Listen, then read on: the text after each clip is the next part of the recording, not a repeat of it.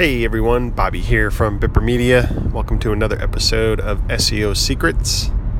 Today is Tuesday, and I'm in the car heading to the gym. And uh, hope you are having a great week so far.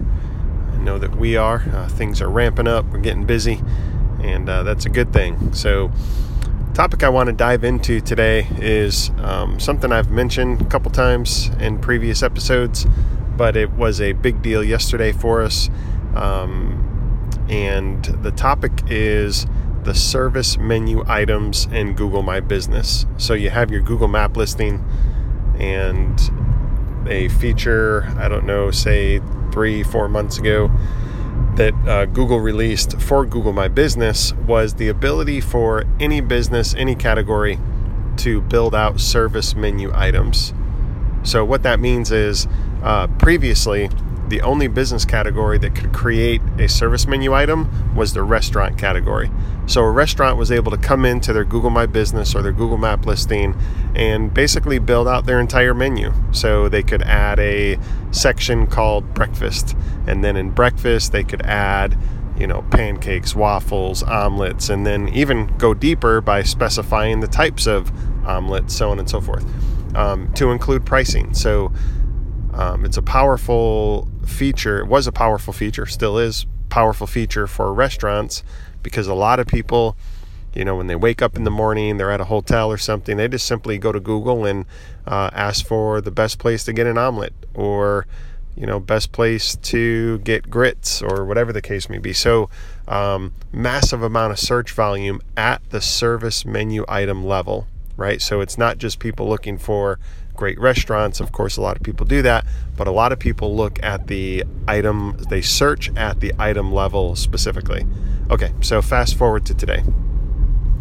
Um, it's now possible for any business in any category. I think it's every category. We haven't we haven't seen a category yet where we can't do it, but it's now possible for every business to build out their service menu items in Google My Business or your Google Map listing for your business. And it is powerful. And yesterday, one of our clients, they are a plumbing and septic tank service, right? So if you need your toilet fixed, or if you're a large business with huge septic tanks, or you're an individual household with septic tank, need a septic tank, septic tank cleaning, um, basically the whole spectrum of plumbing and septic tank. So that client about four weeks ago had us build out their service menu items. And it was for very specific things like slab leak detection or water drain installation. So, very granular, very specific items under the plumbing and septic tank categories. And I was talking to that client yesterday, and they called me and uh, the reason they called is because they wanted to do more. They wanted to expand their service menu items even more, and they have multiple locations. So, um, across all of their locations, they wanted to expand those service items. And the reason being is our client told us it's been crazy the amount of phone calls and the amount of new business that they've been getting simply because they have optimized their Google My Business listing with service menu items. And um, it's interesting because if you go to Google or you go to Google Maps and you find their Google My Business or their Google Map listing, you won't see that you, you can't on your phone or on desktop, you can't go to their map listing and actually click and find the service menu items, right? Like a restaurant, for example, there will be a link that says menu and you can click it and you can see you can see the menu. You can see those items. But that's not the case for other business categories like this plumbing and septic tank business. You can't go and and see a menu list and see all the different but it's there nonetheless. So in a lot of ways it's kind of equivalent to building out metadata which optimizes your Google map listing right? So the service menu item capability is the way I see it. It's equivalent to to additional metadata, uh, additional metadata points that any business can come in and optimize. So I'm going to be talking a lot more about it, about the service menu items for all types of business categories. We are now doing it. Um, uh, we're, we're real busy right now doing it with clients that are asking specifically for it, but we're going to be putting out a lot more content like this, um, trying to educate you and trying to encourage you, uh, make it easy for you to go in and build out service menu items for your business. It's powerful, it's a way for a business that has a very general category, like dentist, for example, right? any dental practice, and we have clients that are dentists, so we know this for sure. Any dental practice could have a list of 15 or 20 additional services that, that they offer. You know, dentures, teeth whitening, crowns, broken tooth, um, pediatric, you know, dentist for chil- dentist for kids, things of that nature. Just massive amounts of uh, massive amounts of menu items that are offered at the dentist or the dental practice. But in Google My Business previously, the main category that you could select was simply dentist.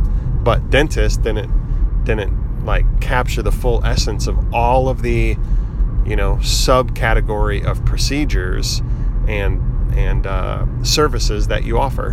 But now with service menu items, you can build all that out it's the equivalent of any business in any category being able to add basically a menu item, a menu list of items, just like if just like a restaurant can do.